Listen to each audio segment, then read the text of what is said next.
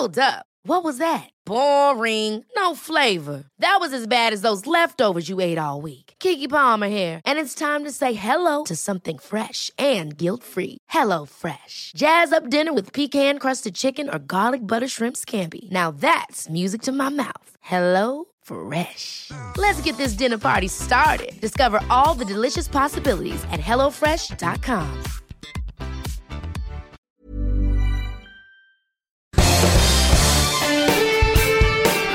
Esto es Me lo dijo Adela con Adela Micha por Heraldo Radio. La imagen del día.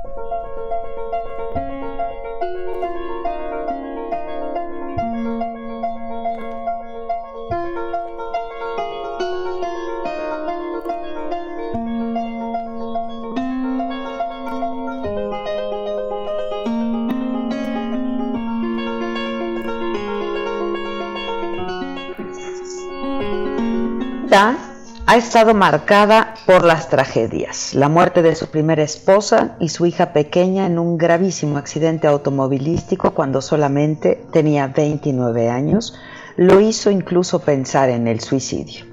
En el 2015 tuvo que renunciar a la búsqueda de la candidatura demócrata a la presidencia porque Bo, su hijo mayor, veterano de Irak, y una promesa del Partido Demócrata, murió de cáncer cerebral a los 46 años y eran mucho más que padre e hijo, amigos cercanísimos, camaradas. Y el duelo y el dolor por su muerte fueron un shock terrible. Este dolor mató su parte más arrogante, dicen quienes lo conocen. Y desde entonces se convirtió en una persona más reflexiva, que escucha más, pero su vida sin duda ha tenido muchos más momentos luminosos, como el que vive hoy. Será el presidente católico, primer presidente católico desde John F. Kennedy. Incluso el domingo, después de ser reconocido como virtual presidente electo y haber pronunciado un mensaje, siguió su rutina de ir a misa en una iglesia cercana a su casa de Wilmington, en Delaware. Joe Biden ha sido también un hombre de éxitos. Venció la tartamudez cuando era niño solo y a fuerza de observarse en un espejo. Su carrera política empezó cuando Richard Nixon gobernaba y el hombre todavía no llegaba a la luna. Hijo de un vendedor de autos usados, comenzó su vida en el modesto barrio de un pueblo llamado Scranton, al norte de Pensilvania.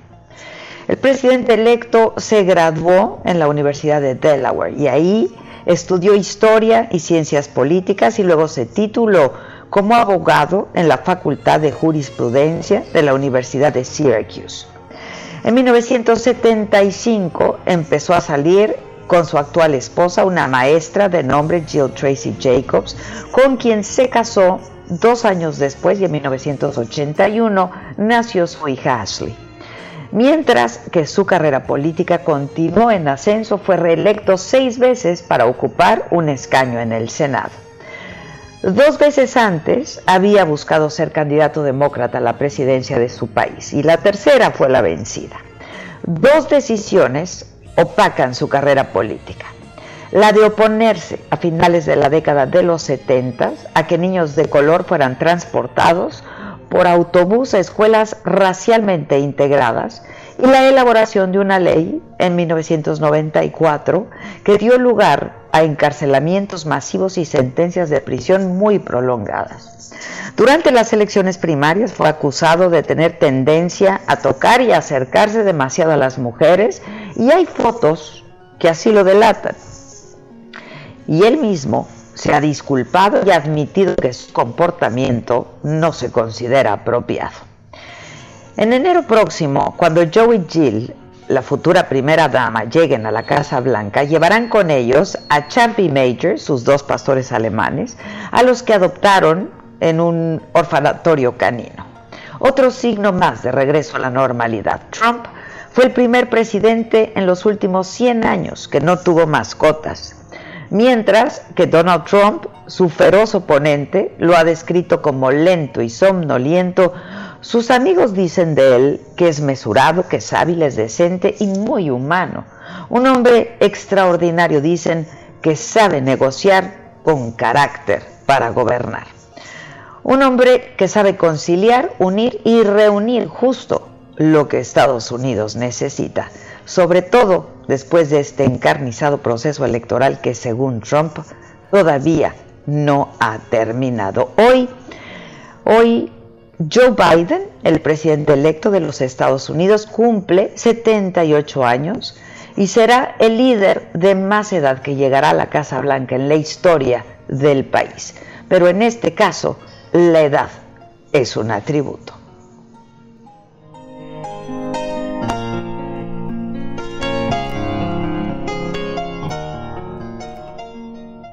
And I'm humbled by the trust and confidence you've placed in me.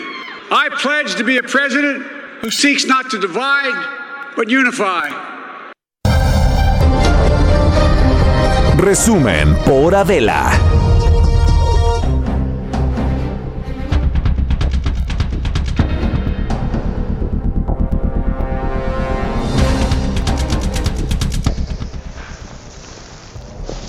Hola, ¿qué tal? Muy buen día. Los saludamos con muchísimo gusto hoy que ya es viernes, viernes 20 de noviembre.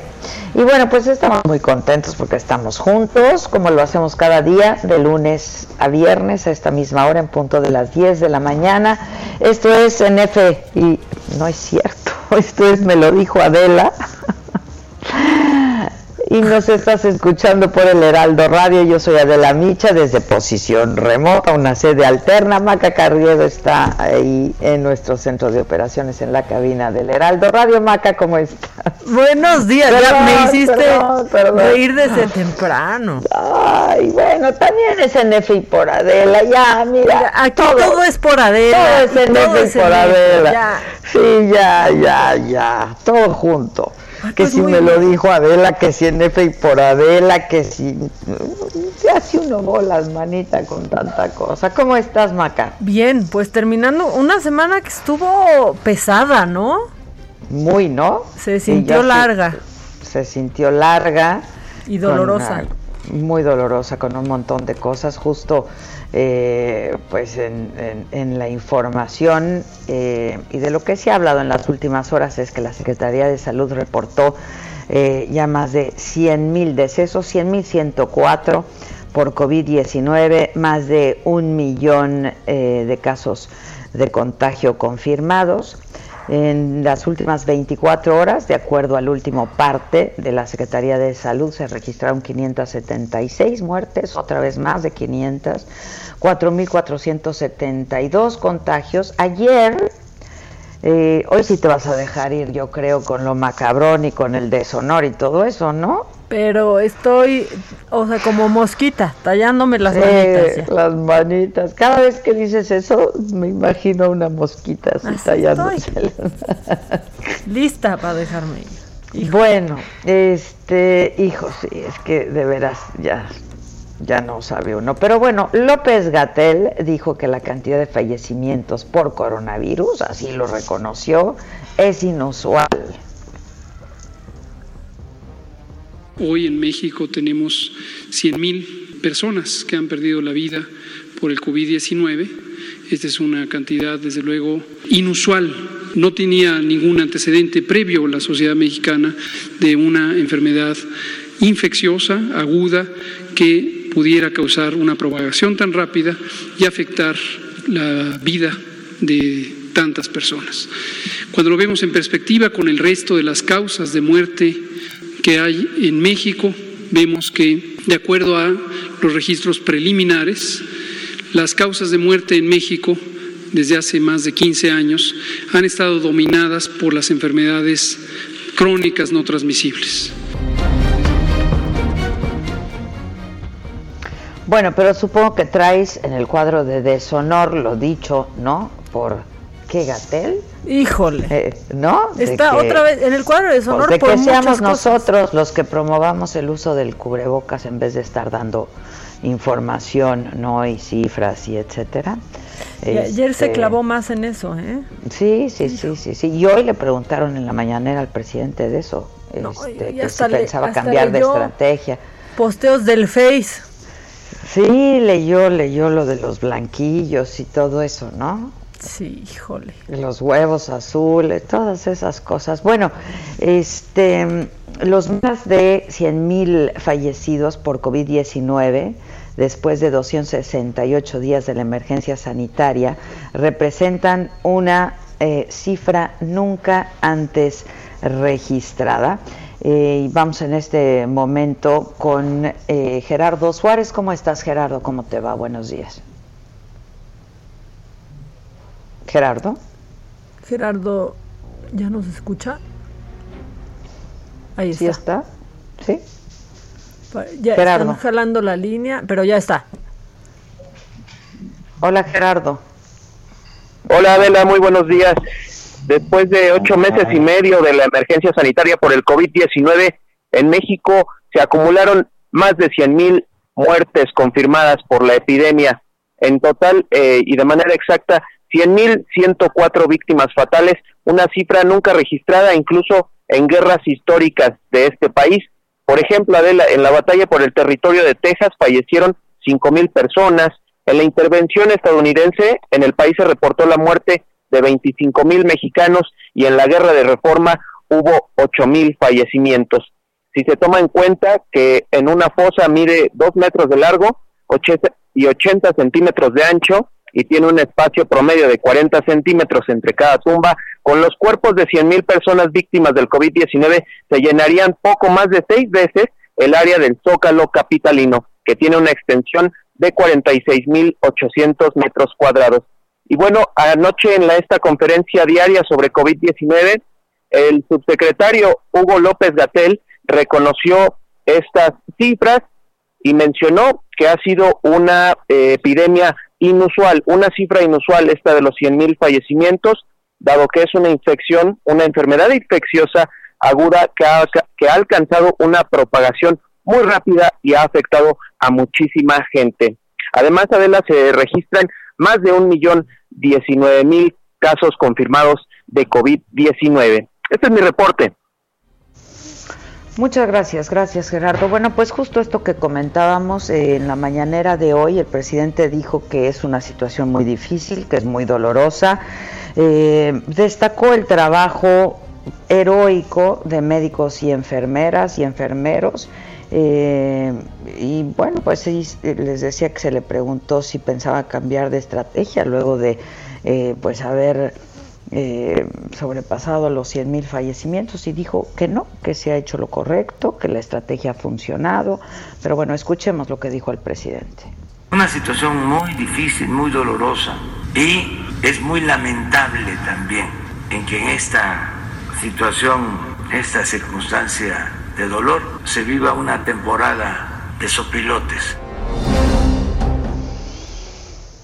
Bueno, pues ahí está. Eh, esto en clara alusión a una, pues a un, reportaje que, un artículo que no le gustó nada al presidente, publicado por el diario El País. Pero voy contigo, Paris Salazar, desde Palacio Nacional. ¿Estás todavía en Palacio? ¿Cómo estás, Paris?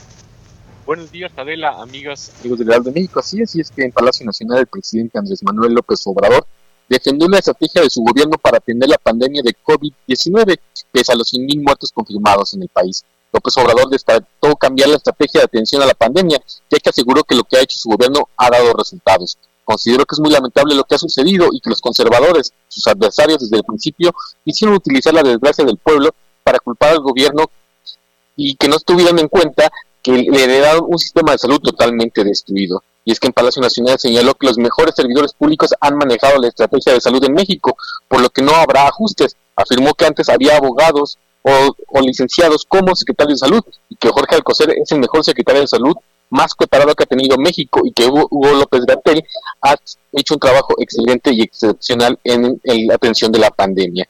Dijo que su gobierno ha hecho todo y que lo va a seguir haciendo, que incluso hace dos días se dio a conocer un nuevo convenio con hospitales privados para la atención de pacientes con COVID-19 y que el personal médico ha hecho un trabajo heroico al arriesgar su vida para salvar otras. También recalcó que a sus adversarios se les olvida lo que está sucediendo en otros países y compararla, que México es de los países en América con menos fallecimientos en proporción con su población. También en esa conferencia matutina, López Obrador aseguró que el gobierno de España no le quita nada ofrecer una disculpa a los pueblos originarios por las injusticias cometidas durante el periodo de la conquista.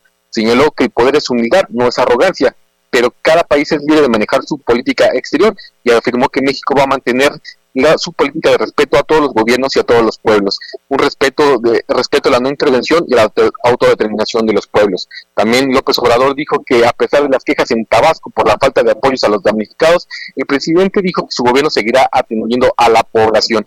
También este López Obrador dijo que se ha logrado transformar la vida pública de México sin violencia y que ahora las diferencias se dividen por la vía política, que se va a seguir cuidando la cuarta transformación, se haga de sin manera, sin violencia, que la transformación siga avanzando por los cauces legales y la vía pacífica, y para ello hay que cuidar eh, la democracia en el país y que se respete la decisión del pueblo a través de las elecciones. Adela. Bueno, pues ahí está una vez más un espaldarazo, ¿no? Eh, tanto al secretario de Salud como a eh, como a el subsecretario López Gatel. Muchas gracias, gracias París. Em, y bueno, luego de que en entrevista con el Heraldo de México, Alfonso Miranda Guardiola, el secretario general de la Conferencia del Episcopado Mexicano, confirmara que el 11 y el 12 de diciembre sí estaría abierta la Basílica de Guadalupe. Esto además lo hemos comentado aquí en este espacio. Bueno, ayer la jefa de gobierno, Claudia Sheinbaum, dijo pues que es un asunto que no se ha definido todavía y que va a ser hasta la próxima semana cuando ya se confirme el protocolo final. Es que es realmente muy delicado. Carlos Navarro, ¿cómo estás? Buenos días. Buenos días, Adela. Te saludo con gusto a ti al auditorio. Bien, la apertura de la Basílica de Guadalupe los días 11 y 12 de diciembre aún no está definida. Y es que en días anteriores la conferencia del Episcopado Mexicano había confirmado que se iban a abrir sus puertas simplemente para que la gente pasara a ver a la Virgen, pero no iba a haber misas. Sin embargo, ayer la jefa de gobierno, Claudia Sheinbaum, descartó que ya esté confirmada esta información. Escuchemos. Todavía no hay la certeza de que va a estar abierto. Es algo que se ha estado trabajando en diversas reuniones con el secretario de gobierno. Hoy es justamente una reunión eh, y la idea es evitar que llegue la gente a la Basílica de Guadalupe este año, que pueda eh, conmemorar a la Virgen, rezar a la Virgen en sus casas eh, en eso está de acuerdo también la Iglesia Católica. Será la próxima semana que de manera conjunta autoridades eclesiásticas y el gobierno de la Ciudad de Mico emitan información al respecto para saber si los feligreses podrán acudir o no a la Basílica de Guadalupe. Y es que recordemos que en 2019 fueron 10.9 millones de feligreses que acudieron a este recinto religioso. Y por otro lado, comentarte, Adela, que la jefa de gobierno, Claudia Sheinbaum, informó que ocho alcaldías iban a imponer ley seca este fin de semana. Escuchemos. Estamos en un acuerdo con todos los alcaldes, las alcaldías, estamos viendo si es al mismo tiempo las 16 o primero 8 y 8, de acuerdo con eh, distintas reuniones que hemos estado teniendo, pero sí va a haber este, alguna implementación para evitar que haya más fiestas. Entonces ya lo vamos a anunciar el día de mañana y ocho de las alcaldías han tomado la decisión de ya avanzar en el tema de la ley seca fines de semana por algunos días por algunas semanas mientras tenemos pues más incremento de contagio. Y bueno cuáles serán esas alcaldías que imponen ley seca a partir de hoy a las seis horas y hasta las 23:59 del domingo bueno son Gustavo Amadero, Iztacalco, Iztapalapa, Magdalena Contreras, Miguel Hidalgo, Tláhuac, Tlalpan y Xochimilco. Son las ocho alcaldías de la Ciudad de México que toman esta decisión para imponer ley seca al menos este fin de semana, de la. Oye, eh, y en cualquier momento, bueno, la jefa de gobierno tendrá que informar si seguimos en semáforo naranja, ¿no? Es correcto, en unos minutos, ya a las 11 de la mañana, la jefa de gobierno va a dar conferencia de prensa para ver si la Ciudad de México se mantiene en el semáforo naranja o si hay un cambio, ya lo estaremos informando, Adela. Bueno, pues parecería que así va a ser, ¿no? Pinta pinta para mantenerse por semana por vigésima segunda semana consecutiva en el naranja pero ya será la jefa de gobierno que tome la, última decisión Bueno, pues sí. Bueno, muchas gracias. Gracias, Carlos. Gracias. En el Senado de la República se aprobó ayer la despenalización de la marihuana para uso recreativo, científico, médico e industrial. Este dictamen fue enviado ahora a diputados, porque es la Cámara Revisora. Van a tener que aprobarlo o hacerle modificaciones antes del 15 de diciembre. Todo el calendario, Misael Zavala, ¿cómo estás? Hola, Bella, ¿cómo está? Buenos días, buenos días al auditorio. Pues efectivamente, después de ocho horas de discusión, el Pleno del Senado de la República avaló la Ley Federal para la Regulación del Cannabis Lúdico, Medicinal e Industrial en el país y el dictamen ahora ya pasa a la Cámara de Diputados para que sea aprobado con 28 votos a favor y, perdón, 82 votos a favor y 18 votos en contra, principalmente de Acción Nacional, además de siete abstenciones, se modificaron la Ley General de Salud y el Código Penal Federal. Además, se crea el Instituto Mexicano para la Regulación y Control del Cannabis, que quedará instalado a más tardar seis meses después de que se publique esta nueva ley. Pues como se ha, se ha venido informando en las últimas semanas, estas nuevas disposiciones elevan la posesión de personal de marihuana de 5 a 28 gramos, mientras que la posesión de 29 hasta 200 gramos, Adela, eh, no ameritará prisión, sino solo una multa de 10.500 pesos. Y este tema pues ha sido significativo porque de última hora se aprobó una venda en el Senado de la República en la que fija un plazo de seis meses a partir de la entrada en vigor del decreto para que las autoridades puedan eliminar los antecedentes penales de aquellos que fueron detenidos, por ejemplo, por posesión simple de menos de 200 gramos de marihuana y bueno, que ellos sean liberados. El senador Ricardo Monreal habló de que son alrededor de 18 mil personas las que están en prisión debido a eh, la aportación de menos de 200 gramos y ellos podrán salir libres y ser beneficiados con esta nueva ley. En el debate, pues, eh, tres morenistas rechazaron votar a favor de esta de este dictamen. Se trata de Claudia Esther Valderas, Lucy Mesa y también María Antonia Cárdenas. Ellos eh, fueron los únicos tres morenistas de toda la bancada que votaron en contra. en el Partido Acción Nacional, a pesar de que la mayoría votó eh, también en contra de este dictamen. Los únicos dos senadores panistas, Gustavo Madero y Xochitl Gálvez, votaron a favor eh, y bueno, eh, dijeron ahí algunas de sus argumentaron que bueno que tendría que acabarse la etapa prohibicionista en el país de esta marihuana pasaron algunos de los senadores posaron con plantas de marihuana otros más sacaron relojes que repartieron a todos los senadores estos relojes de alarma que eh, sonaron justo a las 4.20 el símbolo de que pues ya era hora de regular esta eh, planta. Eh, la senadora por Movimiento Ciudadano Patricia Mercado sostuvo que su bancada votó a favor para que todo el consumo de marihuana sea libre de sangre, además legal. Los consumidores de marihuana mayores de edad podrán tener ahora hasta seis plantas en sus viviendas y hogares, pero si consumen no, debe, no deben afectar a terceros con el humo de segundo mando. Y, las licencias que se aprueban es el cultivo, transformación, comercialización, exportación, importación e investigación. Serán cinco licencias las que se estarán aprobando eh, una vez que la Cámara de Diputados pues ya avale este dictamen. Adelante la información. Muy bien, bueno, muchas gracias. Buena noticia, una buena noticia, la verdad.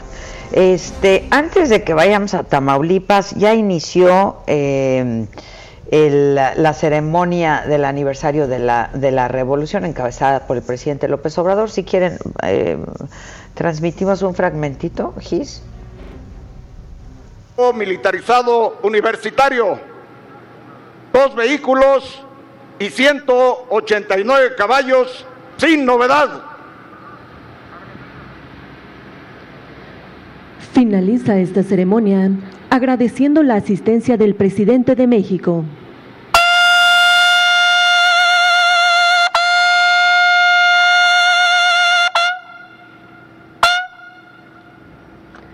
El presidente de la República se dirige a la escolta de bandera para despedirse de nuestro lábaro patrio.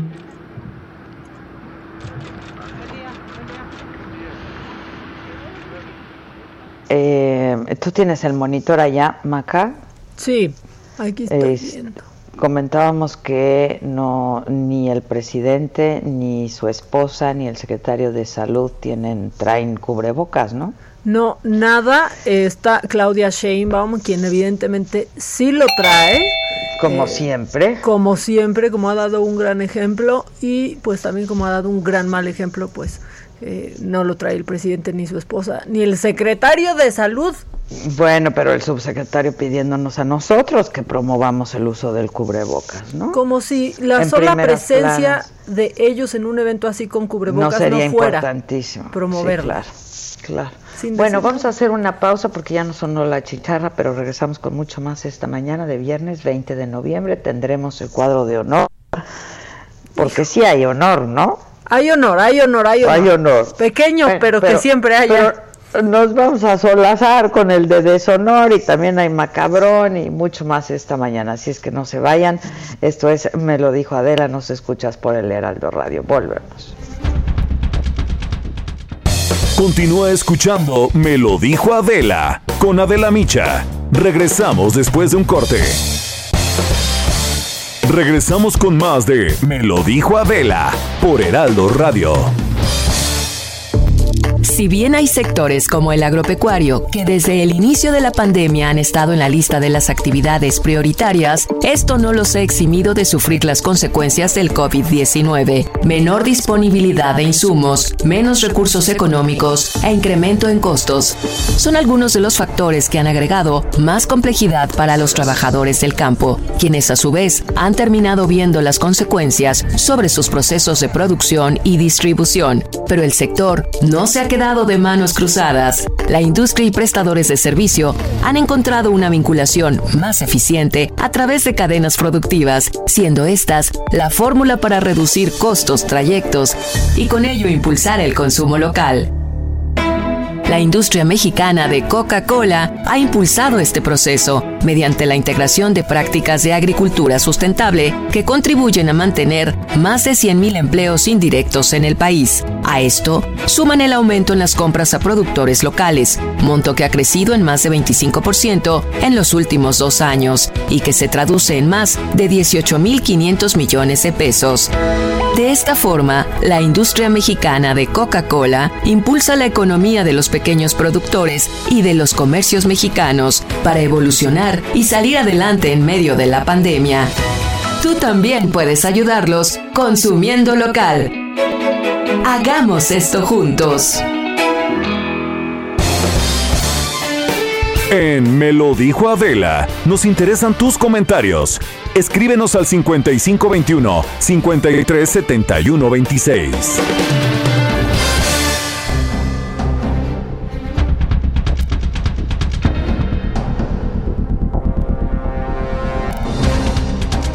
Bueno, estamos de regreso. Esta música muy apropiada para esta nota. Yo no sé qué, qué vieron, ¿no? En, el, en los cielos, surcando los cielos de Tamaulipas. Eh, pues un objeto luminoso, ¿no? Ahí está Carlos Juárez. ¿Cómo estás, Carlos? Hola, ¿qué tal? Muy buenos días, un gusto saludarlas. Así es, durante la noche del jueves en las ciudades fronterizas Matamoros, Río Bravo y Reynosa, así como en el Valle de Texas, lo que viene siendo Roseville, bueno, se reportó un objeto luminoso que alumbró el cielo, mientras que, bueno, ya el servicio meteorológico en Texas confirmó que se trató de un meteorito. A través de las redes sociales comenzaron a circular los videos de este eh, objeto y que también pues ha sido tendencia allá en la franja fronteriza, pues están sorprendidos los ciudadanos que este 2020 pues ha dejado de todo. Cabe señalar, eh, Adela, que no se confirmó eh, que haya caído en algún punto específico, es decir, que probablemente haya estallado eh, antes de caer a la tierra. Medios locales aseguraron que el servicio meteorológico de la ciudad de Brooklyn pues confirmaron que se trataba de un meteorito. A principios del mes de octubre hay que recordar que se reportó también la caída de un supuesto meteorito que incluso se vio en Nuevo León y en Tamaulipas. Sobre este nuevo caso, pues han comenzado a ser difundidos los testimonios quienes aseguran que fue todo un espectáculo natural. Bueno, yo vi la- las imágenes y sí, ¿eh? Sí, ese es algo eh, que causa mucha impresión, no es algo muy usual aquí, al menos en Tamaulipas, ya son dos casos los que se han reportado en esta recta final del año y pues ahora sí todos dicen, ahora sí sorpréndeme más 2020. Pues sí, no, ya- que ya no le digan así porque luego dice Maca que lo toman como desafío. ¿Ah, quieren más? bueno, No, pues esperemos que no, pero Pero afortunadamente este incidente no deja personas lesionadas. pues sí, muchas gracias, gracias Carlos. Oye Maca, ¿viste Sí. los Grammys ayer? Vi un poco de los Grammys ayer. Yo nada más vi guapísimo a Ricky Martin. No, no puede ser. cosa? O sea, Ese hombre no puede ser, norm- no es normal. Él va más allá del género. O sea, no puede haber un hombre al que no se le haga guapísimo ni una mujer al que no se, a la que no se le haga guapísimo. Es que parece un dios griego este, de verdad. Y la barba, pero el cuerpo, No, no, pero los tatuajes, no, pero cómo canta. Y aparte es buena persona. Es un encanto, es, es lo máximo el Ricky Martin. A mí qué me gustó bárbaro. ayer lo que pasó con los Grammys y me enojó mucho ese purismo ahora de por qué ponen a conducir en los Grammys a, a personas que no son conductoras ni conductores. En los Grammys los conductores no importan, quieres ver a los protagonistas de la escena musical o Pues de alguna claro, otra cosa. Claro. No, o sea, por, Sí, por favor, sí, se sí. le fueron encima a Yalitza de cómo, o sea, que zapatero a tus zapatos, ¿no? Este, y la neta es que creo que, que superaron, nunca, nunca me han gustado tanto los Grammys, la verdad, menos los Latin Grammys, como que pues, pierden el chiste, se me hacen más un negocio de, pues, entre disqueras, ¿no? Sí, sí, sí, sí. Pero ayer, ¿no? Pues fue mm, especial en medio de esta pandemia. Este. Y con Ricky Martin ahí. ¡Qué o sea, bárbaro! no, no, no, no, no. No, no, no, no, no, no, Adela, Maca. espectacular, hermoso. Guapísimo. No, qué cosa es ese Ricky Martin. Ahora sí que Está bien, Ricky. de, de saborearlo, de saborearlo este hombre, qué bruto, qué bárbaro. Sí, la verdad es que sí. Y, y aparte, yo no sé, seguro tú estuviste viendo en redes sociales, de pronto todos los que iban a participar subían ahí sus pruebas cuando se las estaban haciendo para, Sí. para ver su estatus, ¿no? Con el COVID.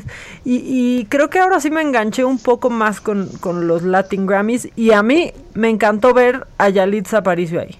Sí, estuvo muy bien, la verdad, muy bien. Sí, la verdad es que sí. Pero bueno, yo nada más, este, pues re- reconfirmé mi amor por Ricky Martin No, es que aparte y cada mi vez admiración más- por Ricky Martin. Hermoso. bárbaro. Ese, es, es, es hermoso, esa es la palabra. Sí, la verdad es que sí es Este, hermoso. pues, Bueno, Adela, Adela. Adela, Adela. Bueno, en mi Twitter, en Adela Micha, este, pues ya está ahí el cuadro de deshonor para que eh, pues ponemos a su consideración quién debe de ganar la medalla del deshonor esta semana. Ustedes vean, yo les digo por quién votar, ¿no? Este, viene Maca. Vámonos con el cuadro, ándenle pues. El cuadro de deshonor. Ahora sí, ¿sabes cómo está el cuadro de, de deshonor de esta semana, Adela? ¿Cómo? Machuchón. Machuchón, el presidente estaría muy feliz. Está- Se veía guapa Yalitza, ¿eh? Se veía guapa Yalitza. La neta es que a mí me encanta siempre ver. Mira, los, me dan risa quienes critican. O sea, hay un Sergio Goyri que pues pudo ver esos premios este, comiendo chetos en su casa. Este, Daniel Bisoño, la verdad es que él brincó de, de qué hace ahí y tal. Yo, ¿A poco? Pues sí, la verdad es que no entiendo, ¿eh? No entiendo ese... ¿Por qué les molestó tanto o cómo? Ese ardor. No, porque no son conductores. O sea, y ahí están quejándose conductores que jamás van a poder estar en un escenario internacional como esos, esa es la verdad. Y acaba sonando ardor. Sí, claro. O sea, Qué bueno, caray. Aparte, mira, ya con todo respeto, y a mí no me cae mal ni tengo, a- al contrario, lo veo y lo saludo con gusto, pero mucho mejor le cae a la gente ver a Yalitza en la tele que a Bisoño.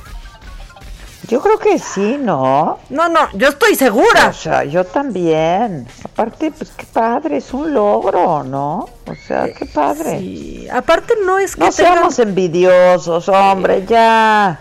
Por favor, ve, ve nomás cómo estamos. A mí me da gusto, me da, pues me da orgullo, más allá de que sea mexicana, que una mujer esté ahí también parada. Muy buena elección de los vestidos.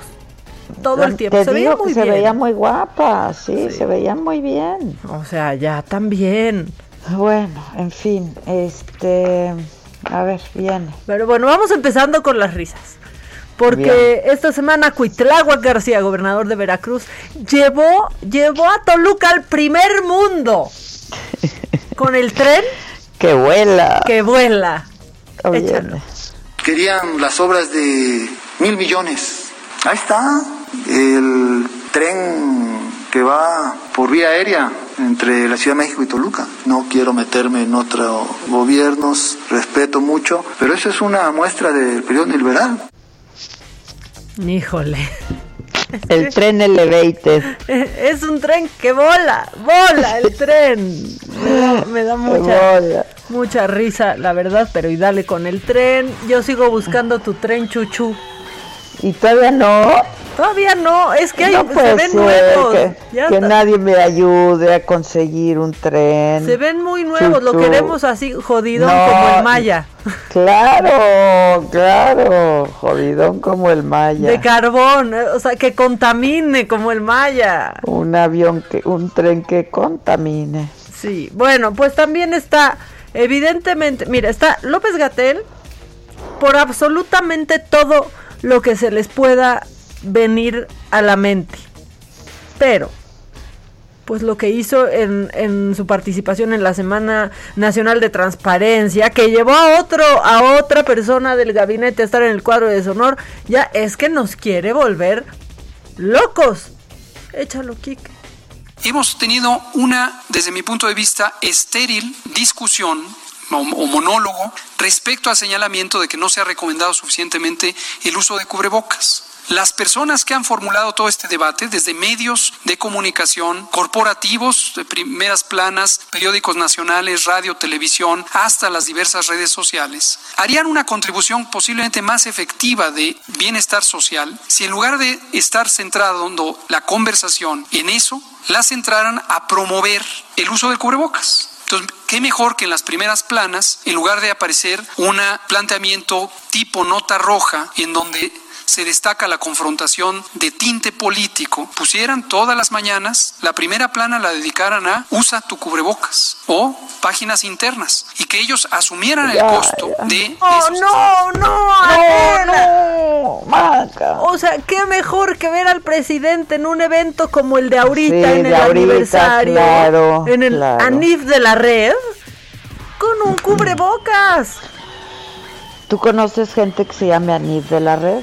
No, pero crecí con el mito de un niño ANIF de la Claro, red. Todos. De la red. Oye, va ganando, ¿eh? Pues Gatel por todo. Con el 79% la gente vota porque él se gane el cuadro, la medalla del deshonor. Pues sí, es que la neta, la neta, pero, pero tiene, oh, tiene que haber una mención especial. Que mira, ya, o sea, ni la quiero, ni la puse para que votaran, porque ya está ahí, ahí, pernocta, inclusive en el deshonor. El anillo al dedo de Irma Heréndira. Ah, sí, sí, sí, sí, sí, sí. Es mención aparte. Es mención aparte en la semana en la que llegamos a más de 100 mil, no solo de 100 mil fallecidos, Adela, de 100 mil familias, de 100 mil historias que, pues a causa del COVID, ya la primera causa de muerte en nuestro país, han dejado de estar en este plano. Esto opina Irma Herendira sobre esto.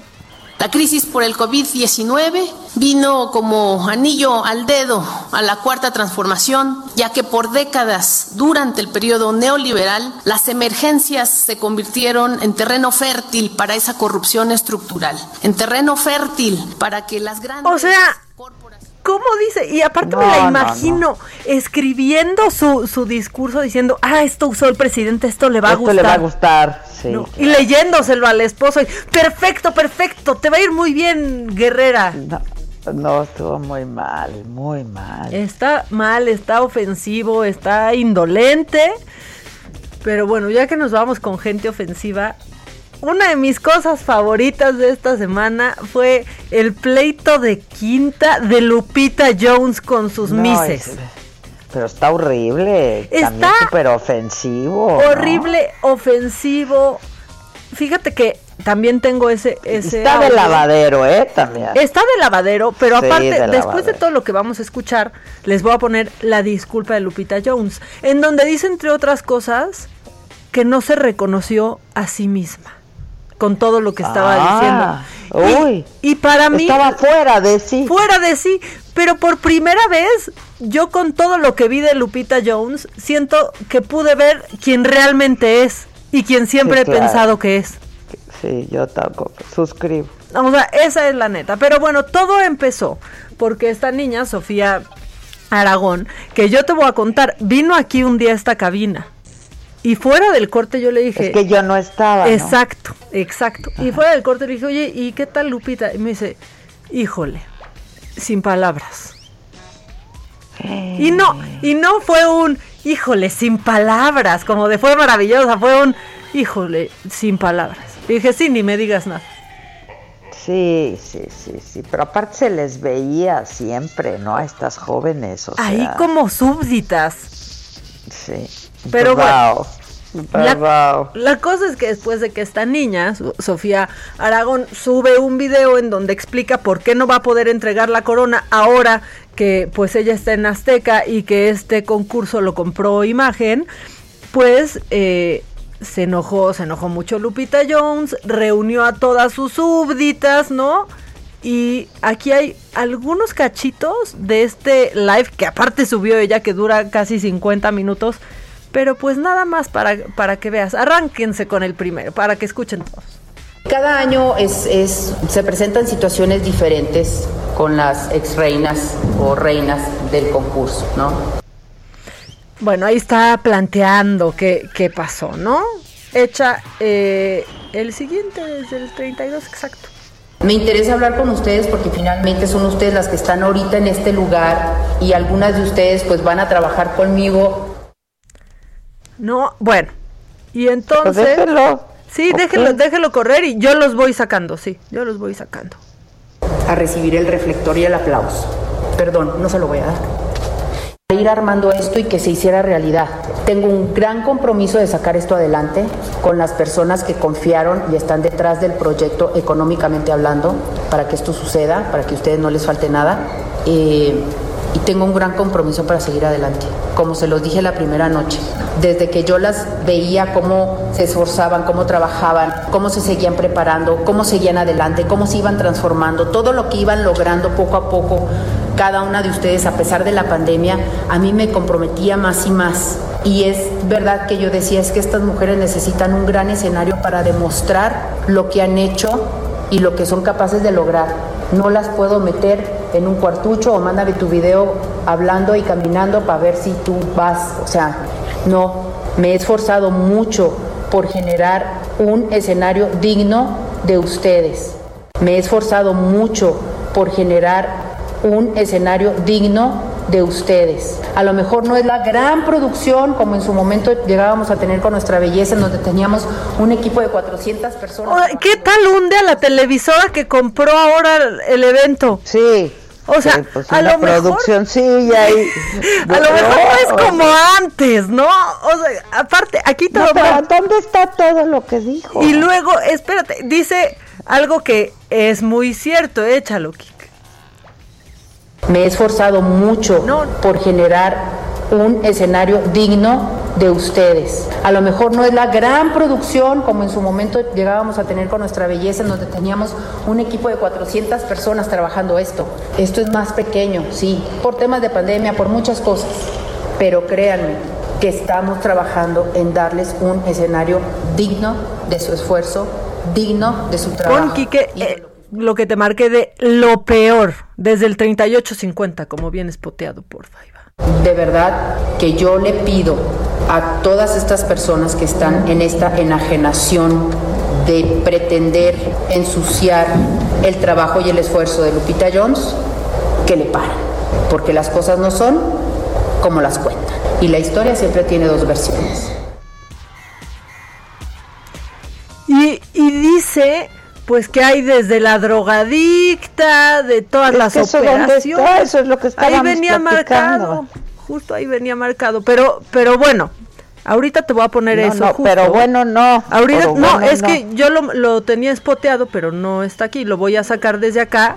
Solamente ah. escucha mientras, pues la disculpa porque dice que no se reconoció a sí misma. A ver.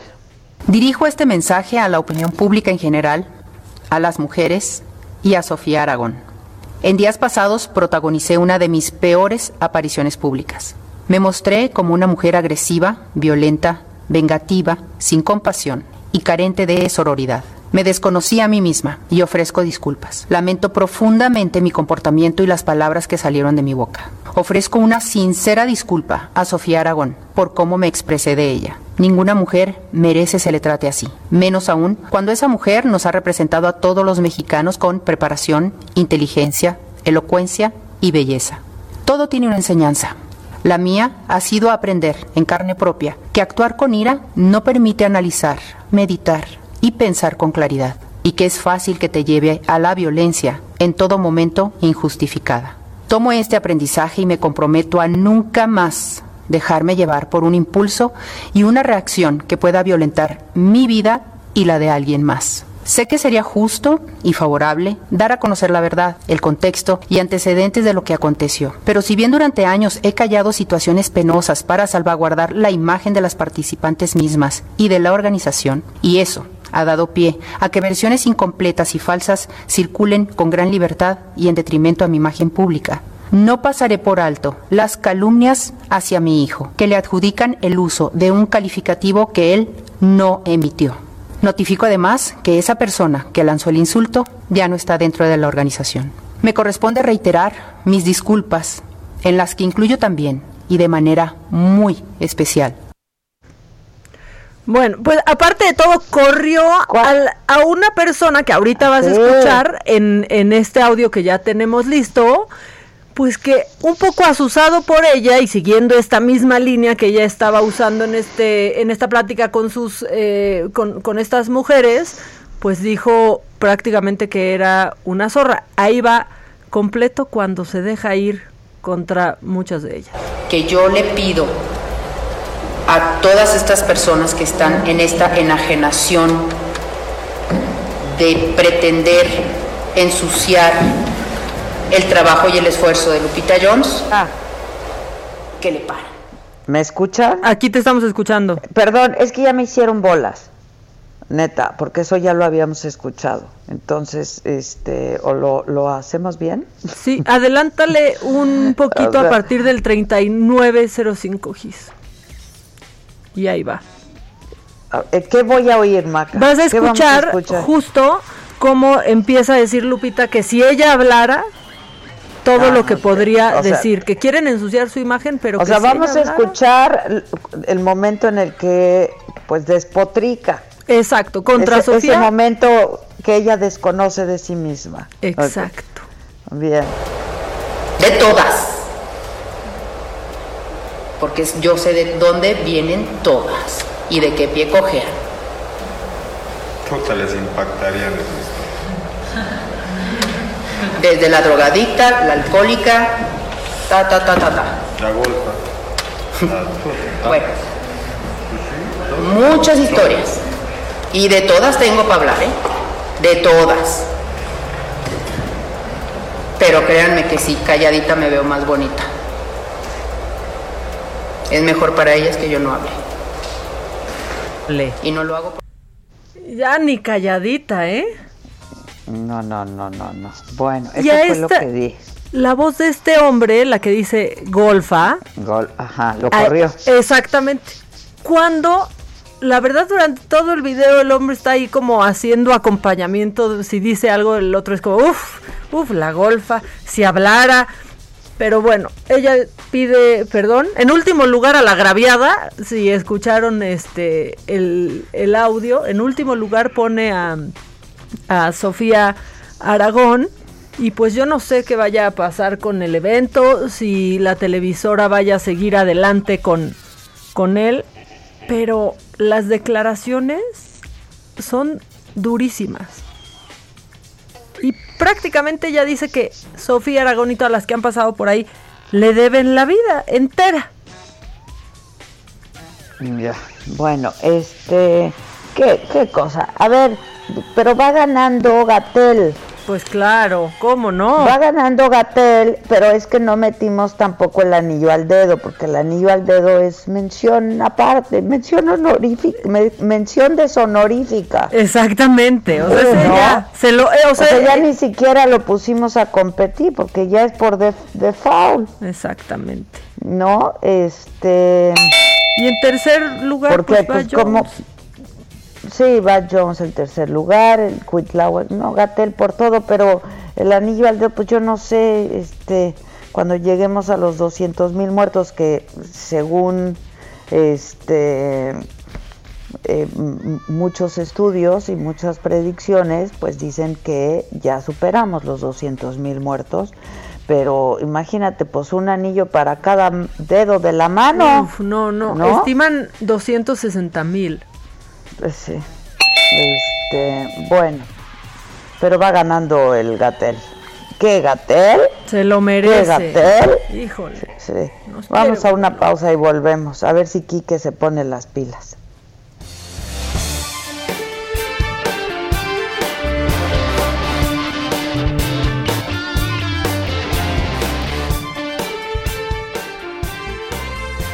Continúa escuchando Me lo dijo Adela con Adela Micha. Regresamos después de un corte. Esto es Me lo dijo Adela con Adela Micha. Ya estamos de regreso. Amigos del Heraldo Radio, les platico que en Nestlé trabajamos por los jóvenes. Por eso nos sumamos al quinto encuentro de jóvenes de la Alianza del Pacífico, donde jóvenes de México, Colombia, Perú y Chile compartirán nuevas oportunidades para construir sus sueños en temas de emprendimiento, el futuro del empleo y la era digital. Además, podrás escuchar la opinión de expertos de empresas icónicas en tecnología y disfrutar la inspiradora historia de un reconocido cantante, compositor y actor puertorriqueño de talla internacional. Tú también, súmate.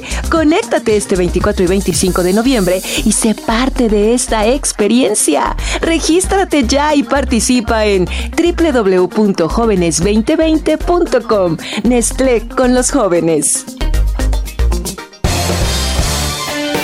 En Me lo dijo Adela, nos interesan tus comentarios.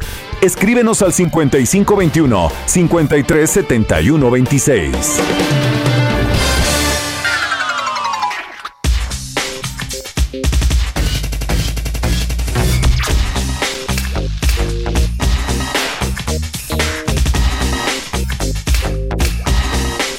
Maca. Sí. Sí. Bueno, ¿y hay, hay honor, dices? Hay honor, hay honor, este, pues mira, la verdad, la, pues el gran paso hacia la legalización de la marihuana está en el cuadro de honor. Ayer todo era ah, festejo en, en, Twitter. Sí, sí, sí. Eh, pues que también Gatel dijo que... bien pachecos. Todos bien pachecos. Todos bien pachecos. Marihuanicen la legaliguana. No, ya sí, ya que ni se les entendía nada. Que Gatel dijo que, que no era competente la Secretaría de Salud para hablar sobre la legalización de la marihuana. Yo, yo lo hubiera dejado hasta no es competente la Secretaría de Salud. Punto. Exacto, punto. ¿no? punto. Ahí lo dejaba yo. Pero quien yo sí creo que debe de estar en, en el cuadro de honor, Adela, debe de ser la Marina que nos regaló un video increíble donde salvan a este perrito en las inundaciones en Tabasco. Ah, qué bonita estuvo, ¿verdad? Esa imagen. Muy bonito que, lo, que, que, lo hayan rescatado, más aún que lo adoptaron ahora para que sea parte de la, de la Marina. Y eh, pues algo muy chistoso que pasó con eso esta semana es que la Marina pues lanza un tuit diciendo, ¿cómo quieren que le pongamos? ¿Qué nombre le pondremos? Y pues las redes que a veces nos escupen algo maravilloso, pues han, han pues recomendado, sugerido que se llame Cienfuegos el perrito Adela. o sea, que porque ya tenía el agua hasta el pescuezo y lo salvaron. Así dicen. Está bueno, ¿eh? Que se llame Cienfuegos. Pero la verdad es que sí están ellos en el, en el cuadro de, de honor. Y mención especial en el cuadro de honor, el tinte de Rudy Giuliani que se le, o sea, que nos regaló grandes memes. ¿Viste cómo se nos empezó a derretir el abogado de Trump, el exalcalde de Nueva York? Sí, claro. Ay, o sea, pero, híjole, a nadie, ni a Vicente Fernández se le escurría tanto el tinte en los... Eh, ¿No? Ni a Vicente. O sea, en los palenques. Adela hablaba ah. sudando, con la cara desfigurada, muy enojado, porque pues ya cada vez es más claro. Profusamente, sudaba profusamente. Pero de una manera muy profusa, muy profusa. Y pues los memes para Rudy Giuliani, que cada vez está más perdido y que como después de ser una personalidad tan respetada, si hasta vino acá a ayudarnos, ¿no? Después de lo que hizo con, con Nueva York, pues ahora está de la mano de Trump alegando un fraude que pues cada vez queda más claro que, no, existió, que no puede documentar y después en Georgia ya dijeron que con el conteo y reconteo y todo contado sigue ganando Biden. No hay manera, sigue. Ya contaron de así con la mano de a uno por uno y sigue ganando Biden. Y aparte, en medio, de verdad, yo no sé cómo tiene eh, la dignidad de pararse en público este señor después de lo que se vio en la película de Sasha Baron Cohen, en donde ya está en, listo en la cama con una menor de edad que lo acababa de entrevistar y metiéndose la mano al pantalón. Ay, ay, ay. Es fuertísima esa escena y que se estaba acomodando la camisa, dice.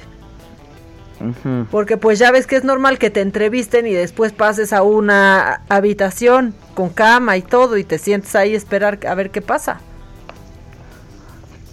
Ajá. Pero bueno, pues ahí está el cuadro, el cuadro de honor, la verdad breve pero pero sustancioso porque el perrito de la Marina la verdad es que sí se la lleva. Sí, es muy bonito. Oye, vamos a lo macabrón, ¿no? Vamos a lo macabrón. Échalo, Kiko. Esto es Lo Macabrón. Bueno, bueno, ¿tú te acuerdas, Adela, que hace, híjole, como un año fue que, pues, Noroña, Noroña, eh, pues acusó, acusó a una diputada de incluso trata de blancas, a Adriana Dávila? Sí, sí, sí, sí, sí. Tú sí te acuerdas. Pero si los radioescuchas no lo recuerdan, esto fue lo que dijo eh, Gerardo Fernández Noroña hace un año.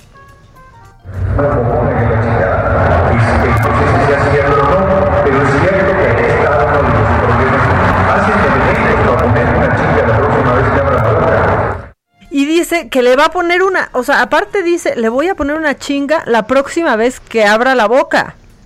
Bueno, pues un año después, ¿por qué lo digo? Porque un año después ya me lo mandaron a un curso de género por los comentarios emitidos contra la diputada del PAN. Pasó un año para que decidieran que necesita ir a un, a un curso. ¿Qué dice Fernández Noroña? Bueno, pues dice que se quieren meter con él para cerrarle las puertas para la reelección como diputado en 2021. O sea, está todo mal. Primero, sigue sin aceptar que estuvo mal lo que dijo. Y ahora con lo de la reelección a diputados, que aparte apoya también Mario Delgado, el ahora presidente de, de Morena, eh, pues no, no entiende. ¿Por qué, ¿Por qué está diciendo que, que, se quieren, que le quieren acabar con sus eh, aspiraciones para reelegirse?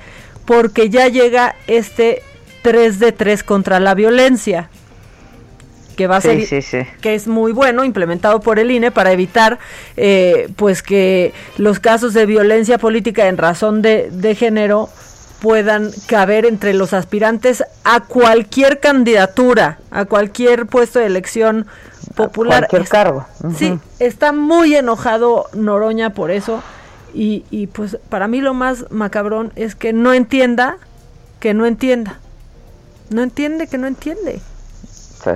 Y ahora pues ahora tendrá que tomar su curso por la pandemia, pues por Zoom, de manera virtual, por lo menos no va a tener que ir. Y bueno, ya que estábamos hablando de estábamos hablando de Gatel, que va arrasando en el cuadro de deshonor, pero es que ayer pues siguió en la conferencia vespertina y siguió y siguió con lo mismo. Y trata de explicar por qué dijo lo que dijo y nomás se enoja más y no queda nada claro pues es lamentable desde nuestro punto de vista, respetable por cierto, ¿eh? la libertad de opinión, de expresión o de prensa son todas muy respetables. Eh, ayer, eh, después de que hice este comentario en el, foro de transparencia, algunos comunicadores se quejaban de que les estoy dando instrucciones. López Gatel le dice, le da instrucciones a la prensa de lo que debe publicar. No, por favor, no se ofendan publiquen lo que gusten, opinen lo que gusten, qué bueno, qué bueno que haya diversidad de opiniones. Pero sí notamos que hay algunos medios, sobre todo en prensa escrita, en radio y televisión, que persistentemente desde que inició la epidemia están enfocados en, la perspectiva alarmista, alarmista, alarmar, comunicar algo terrible. La epidemia es terrible en sí misma. No, por favor. ya, por favor. Ya nos dio permiso Adela, ya sí, Gracias, Gatel, gracias, Gatel. O sea, ya podemos, ya nos dio permiso, entonces, bueno, pues vamos a hablar de eso. Y una cosa que está muy macabrona es que tú ya en el resumen de noticias hablabas de pues esta ley seca que, que habrá, ¿no? Y que será por distintas en alcaldías. algunas alcaldías. Y esto pues a fin de bloquear, ¿no? Porque es lo que quieren, como bloquear fiestas y demás. Y justo hoy que, que está eso, pues fíjate que se está haciendo viral el viernes 20 de noviembre un evento en San Miguel Topilejo, en Tlalpan CDMX, con una banda que se llama El Johnny y su norteño banda. O sea, es un toquín en donde sí, uso obligatorio de cubrebocas, pero no está parando, ¿eh? la ley seca no está parando esto. Viernes 20 de noviembre, San Miguel Topilejo, en Tlalpan CDMX. Hay publicidad por todos lados en la alcaldía. Y al parecer sí se va a llevar a cabo. Y hay ley seca. No, hombre, es que no, no, esto sí no entienden. No entienden, y siguen. Caramba.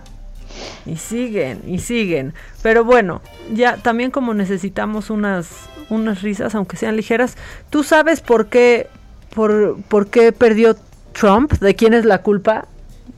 ¿De quién? De Guaidó, Adela. Te lo juro, es de Guaidó. Maduro le echó la culpa. Esto es lo que dijo el presidente de Venezuela. No lo quieren entender. Entonces se preguntan, ¿por qué fracasó Trump en Venezuela? A Trump le costó la elección presidencial, su fracaso en Venezuela. El culpable de la derrota de Donald Trump tiene nombre y apellido en Venezuela. Se llama Juan Guaidó. Es el responsable de la derrota de Donald Trump. Y ustedes vieron lo que hizo Guaidó el día que las televisoras de Estados Unidos, 7 de noviembre creo que fue, anunciaron como a las 3 de la tarde que las proyecciones, las proyecciones daban ganador a Joe Biden a los cinco minutos. La rata de Guaidó sacó un Twitter reconociendo a Joe Biden, traicionando a Donald Trump, que es su padre, el creador del Frankenstein, el creador del monstruo, se llama Donald Trump. ¿Qué tal? Está increíble, está increíble. Primero luego le dice Trun, luego Tron, está increíble. El Trun, Tron y aparte traidor porque en cuanto ganó Biden, ahí va Guaidó a felicitar. No, no, no. Hombre, mira nomás. O sea, ¿cómo? Ya sabe, ya sabe a quién echarle la culpa. Sí, ya que no se le echa a los medios ni a Fox News. No, no, no, la tiene Guaidó. Es Guaidó. A mí me hizo, me hizo reír mucho eso. Y pues ya si quieres que nos pongamos más macabronas y con cosas que pasan en, en nuestro México, es que fíjate que hay un juez penal en Cholula que se llama José Refugio Alejandro, pues que había sido suspendido, suspendido porque había estado trabajando por 30 años, pues no solo sin contar con un título como jueza de la, sino que había presentado un título y una cédula falsas. Así Ay. estuvo trabajando 30 años, lo habían separado del cargo y ahora regresa a ser juez penal de Cholula porque no, eh, pues porque no, no se demostró que en realidad fueran falsos. Señaló que el delito que cometió pues ya prescribió. No, no, no, no, no. No, no, y entonces no. ahí va a trabajar un juez que no es juez y aparte el, la- o sea, su- el sueldo que dejó de percibir mientras estuvo separado de Se su lo cargo. van a dar. ¡Claro! ¡Es No, retroactivo! No, no, no. Es ¿Qué- retroactivo. ¿Qué país? ¿Qué país, de verdad? La verdad, eso sí está súper macabrón porque ahora ya es como, pues como ya lleva 30 años haciéndolo, ya le sabe, ¿o qué? Aunque no, Sí, aunque no sea abogado. No importa, no importa. La experiencia, pues, Y, y también tiene buen corazón.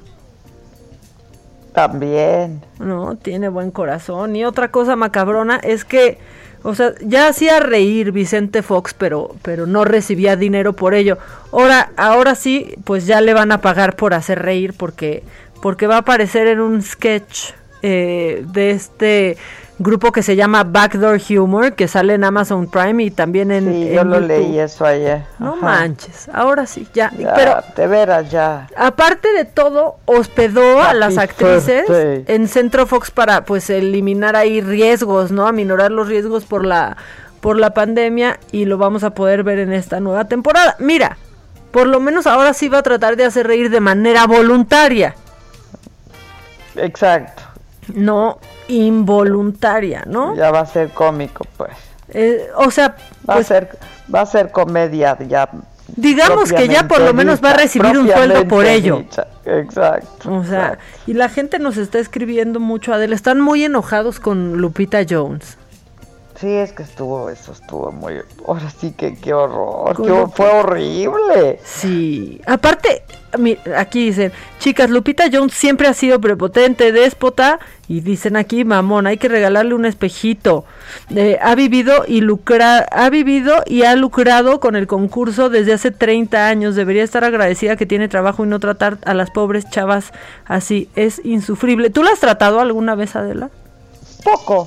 Digo, sí, un par de veces la entrevisté y eso, pero nada más. Por sus libros que ha escrito y por los concursos y eso, pero fuera de eso no, ¿eh? Ya. No, y yo siempre que la saludaba, como que yo siento que soy todo lo que no quisiera ver ella en la tele o los medios, entonces me saludaba muy así, como peluciana. No, pues imagínate, tú no, no, no, no. ¿Verdad? Te cambiarían, sí, no. Sí, no, bueno, o sea, es que yo sentía que se retorcía eh, en ácido, Sí, ¿eh? Sí, como el, como el papel del popote. Así, justo como gusanito de popote, Adela, así hacía. Eh, Como gusanito de popote, sí. sí, buenos y macarenos días, Macadela, me hacen el viernes. Anda. Hombre, gracias. Macarenos días. Macarenos días. Y también nos dicen, qué suspenso con las mañanitas a la Virgen. ¿No pueden decir que las cante cada quien desde su casa, Su por casa, favor? Ya, por favor. Es que ya con que Salgan digan- al balcón y canten y, y ya. Sí, mira, aparte van, o sea, de verdad, ya de todos modos van a tronar cohetes, van a hacer todos los festejos que hacen, solamente no vayan a contagiarse. Eso está muy mal, de verdad. ¿eh? Sí. Excelente día, ch- chicas. No tienen vergüenza. sé Nos prohíben si- fumar y sí se puede fumar marihuana. No entiendo nada. ¿Qué gente Sí, tan el- inteligente tenemos en el gobierno? Como si eso fuera lo más ¿Qué importante. tal Miren, el vape de, de Gatel metiendo? ¿Qué, qué le pasa también? Pero ya también, ¿por qué le preguntan de, en serio? Mira, ya Que está si el opinando de todo. electrónico, que ¿eh? Ya está opinando de todo, o sea, ya como Carmelita Salinas, Adela. No, ya, ya, ese cuate. Oye, este, no sé si Claudia Sheinbaum ya dijo si seguimos o no en semáforo. Aún, aún no ha dicho en qué, Ah, en qué estamos. Estamos aquí esperando que, que esté la conferencia y ya, pues sabremos si vamos a seguir como el Popo. En amarillo En fase sí. Bueno, naranja que- fase. en naranja, nar- con alerta. naranja. Exacto. Adela, cada día te escuchas mejor. ¿Cómo ha sido la recuperación de COVID? Pues miren, ha sido la verdad es que ayer que decía este Zavala, Nacho Zavala, que comentaba, que me dijo, cuídate porque dicen que el post-COVID, ¿no? Y la recuperación es difícil. La verdad tengo que decirles que sí, o sea, de pronto como que sí acabo, no acabo, sino que empiezo muy cansada, muy, muy cansada y como un cansancio, ¿no? Este, y sí, como que me bajonea cañón. Pero miren, la verdad es que a mí me ha ido bien, me ha ido muy bien, no, no, no tuve ningún síntoma eh, grave, nunca tuve temperatura, nunca me faltó la oxigenación, eh, siempre estuvo bien. Em, pues bien, la verdad es que salvo síntomas leves como sí dolores muy muy fuertes de cabeza y eso, eh, pero fuera de eso todo bien, afortunadamente. Pues sí, es que la recuperación es lo que le pesa, o sea, lo que dicen muchos que tuvieron síntomas leves. Ajá, ajá. Nos mantenemos, Adela, en semáforo naranja. Naranja, pues. Con alerta, evidentemente. Como llevamos tres semanas. Sí, sí, sí. Oye, y, y a ver qué, pues dijo Claudia Sheinbaum que lo de eh, pues la catedral está en veremos, ¿no? Pues sí, que se iba a reunir con autoridades El 11 y 12 de, de, diciembre, ajá, y que pues ya la próxima semana definirían cuál sería el protocolo a seguir esos días, entonces, este, pues a ver qué pasa. Pues sí, y bueno, el doctor Fauci, eh, hablando ya como de este, de este tema, pues ha, ha hablado en cuanto a la, a la vacuna y dice que pues no considera que en este momento ya sea seguro pensar en, en la vacunación. Que él recomienda esperar, esperar a que los documentos sean pues ya finalizados entre ayer jueves y hoy viernes y presentados a la FDA para poder tener una, una opinión sobre esto. Tiene que esperar, yo creo que tiene que pasar pues toda la el protocolo, ¿no? ¿Tú qué crees? ¿Que siga Fauci con, la administración de Joe Biden? Pues Biden había dicho que sí. Pues sí. Biden había dicho que en caso de que, acuérdate que Trump dijo que lo despediría, lo, lo iba a despedir, y Biden dijo, pues yo lo voy a contratar. Sí, como el acuerdo de París, que, que dijo que en 77 días, ahora menos, ahora son como 60, regresan al acuerdo de, de, París. ajá. Pues vamos a ver qué. Yo creo que sí, ¿no? Pues, pues ojalá que sí. Armó también un equipo machuchón, ¿eh? Machuchón. Muy machuchón. En donde no está Fauci, por cierto. Exacto. Oye, y este fíjate que en cosas macabronas, ayer que se llegó a esta cifra terrible de los más de 100 mil fallecidos por COVID, pues hubo enojo, hubo poco de enojo porque el presidente tuvo dos reuniones que muchos piensan que no era el día para sostenerlas y quizás para publicarlas. Y es que se le ha de haber hecho el día al presidente porque llegó con el Julio Urias, el pitcher de los Dodgers. Ajá, ajá. Y entonces publicaron la, la foto, ¿no? Del, del encuentro. Y antes que se nos enojan todos porque recibe a Jesús Ochoa. Sí, ya vi. y con la bandera de la... Sí, del 2000, Y más percudida y más rayada que nada. Entonces, la verdad es que la gente se decía, pues como que no es el día de recibir ni a Chucho Ochoa ni a Julio Urias, ¿no? Pues sí, estoy de acuerdo. La verdad. Pero también la gente dice, Adela, ¿qué vamos a hacer? Gatel solo habla y habla y nada nos saca de esto. No sé. Oh, oh, oh. Oh, oh, oh, no sé qué vamos a hacer.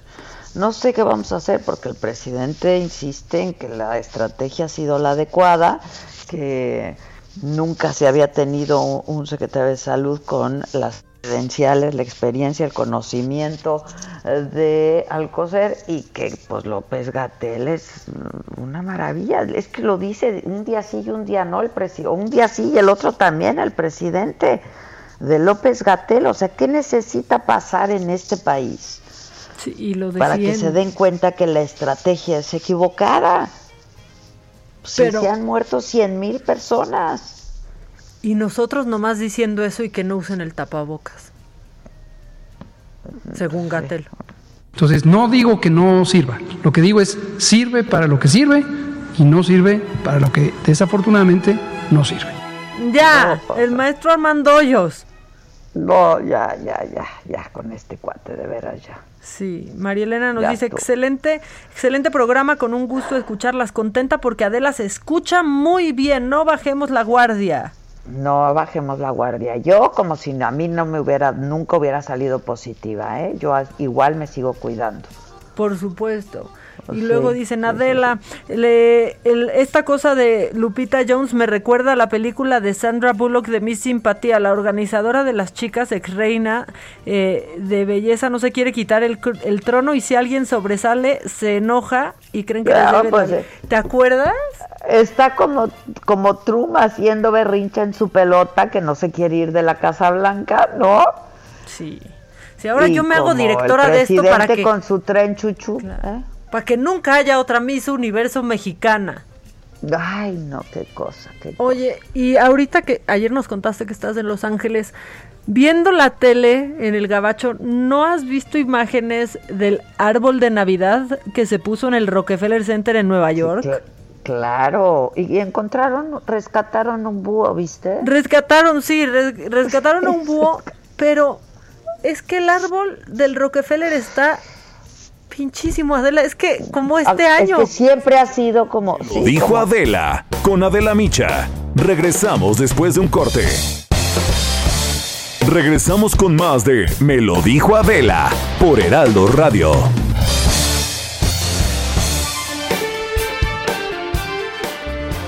Muchísimas gracias al espacio de Me lo dijo Adela. Amigos, amigas, vamos a platicar con Aris Chávez, representante de Productos y Tratamientos Politécnico, porque nos viene a hablar sobre el factor de transferencia, por supuesto, del Politécnico. Ay, qué gusto saludarlos en este espacio. Hay que poner mucha atención. Estamos iniciando una época de frío en donde se van a incrementar los contagios de enfermedades respiratorias. Hay que protegernos. Por eso el Instituto Politécnico Nacional pues hace estas campañas precisamente para que prevengamos los contagios. Hay un tratamiento que elaboramos durante muchos años de investigación científica, son más de 12 años ya con este tratamiento factor de transferencia, que hemos visto excelentes resultados. Para quienes lo tomamos en esta época, que hemos evitado contagiarnos, eso es una muy buena noticia. ¿Qué es el factor de transferencia? Es un tratamiento que va a lograr elevar nuestras defensas hasta en un 470%. Quiere decir que la cantidad de glóbulos glóbulos blancos de leucocitos se van a multiplicar 470 veces. Esto nos garantiza crear una barrera protectora que haga mucho más difícil un contagio. De manera preventiva es excelente, pero si usted tiene alguna enfermedad autoinmune crónico-degenerativa que tienen esta peculiaridad de destruir el sistema inmunológico, resulta muy buena terapia. Claro. Tenemos pacientes que van desde enfermedades como cáncer, diabetes, lupus, esclerosis múltiple, artritis, VIH, fibromialgia, las enfermedades respiratorias desde una gripa, asma, bronquitis, influenza, pulmonía, todas estas tienen una mejoría muy importante desde la primera semana. Hemos visto en algunos casos hasta poder erradicar por completo la condición.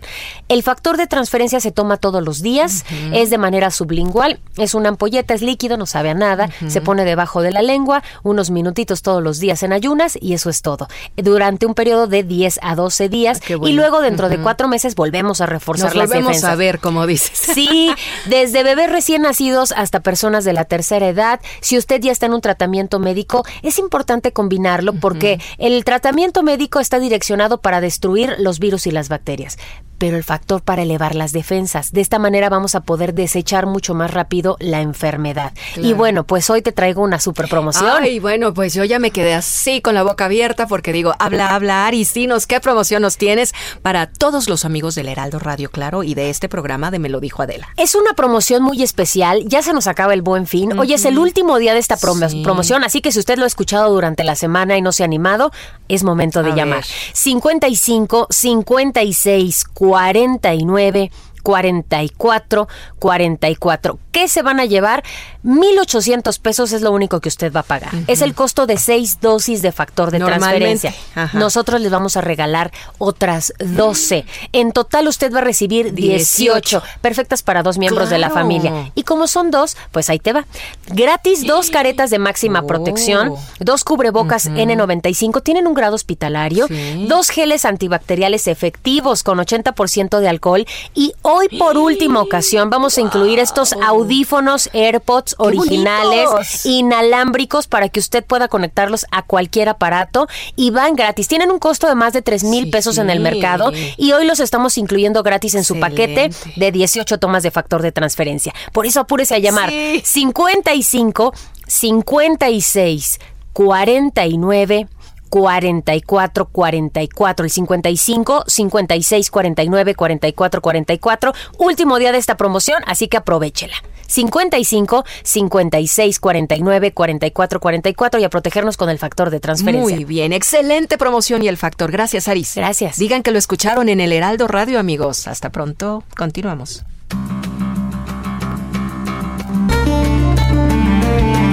La entrevista.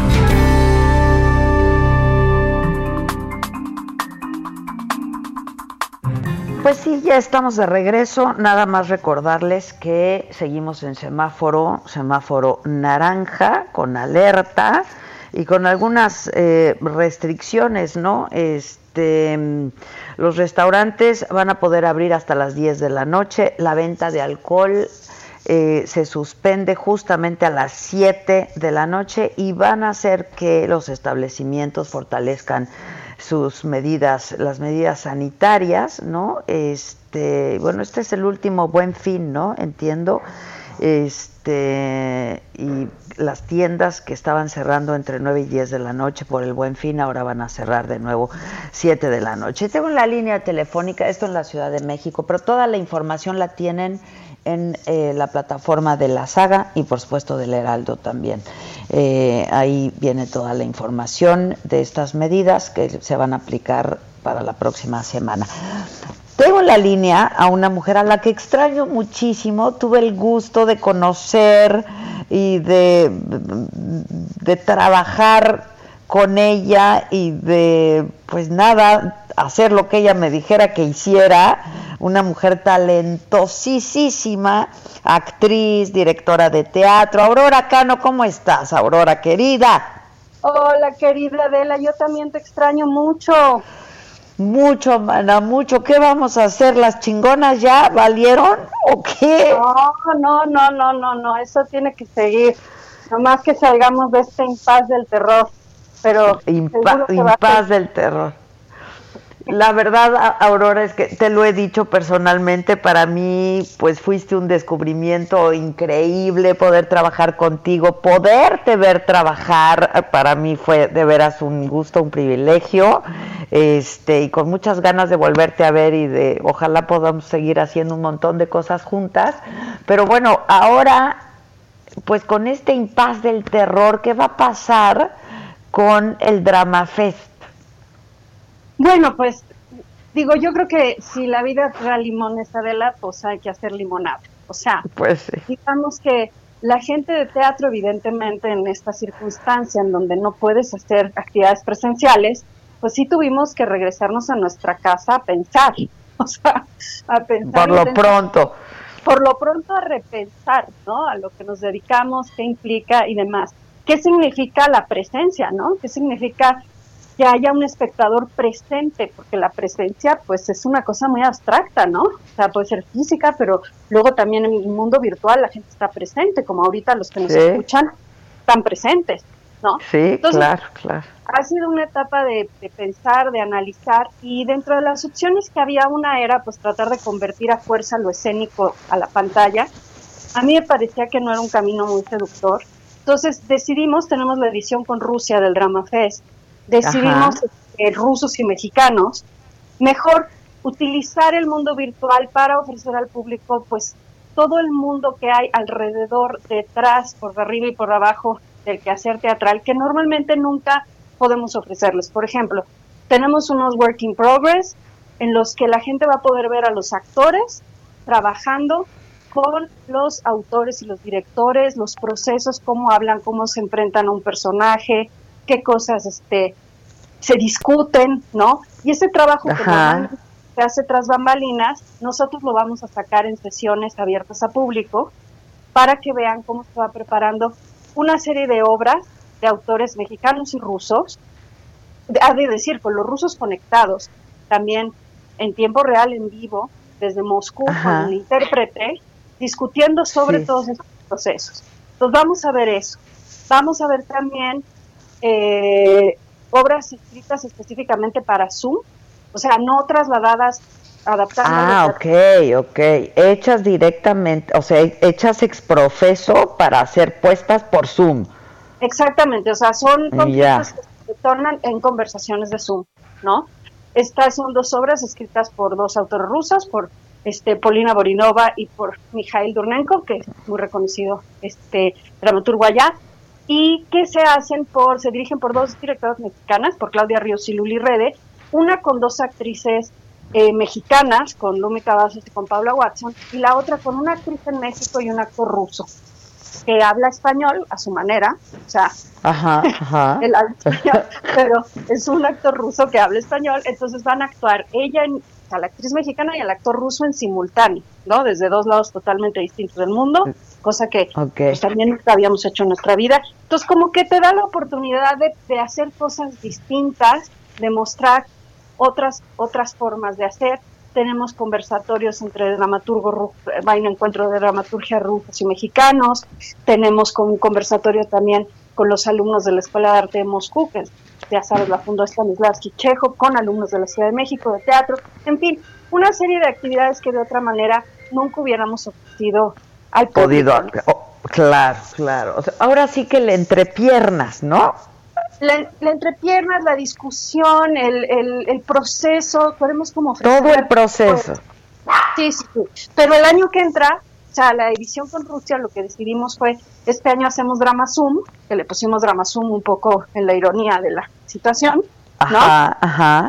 Con todas estas actividades, y el año que entra sí vamos a estrenar en los teatros la versión presencial de la, de la edición rusa, pues ya sacando las brujas a la calle, sacando, estrenando las obras en el IMBA, etc. Lo que normalmente... Qué bueno, eh, que es cada dos años, ¿no? Es, es que es el festival de teatro más importante de México, la verdad, y se hace cada dos años.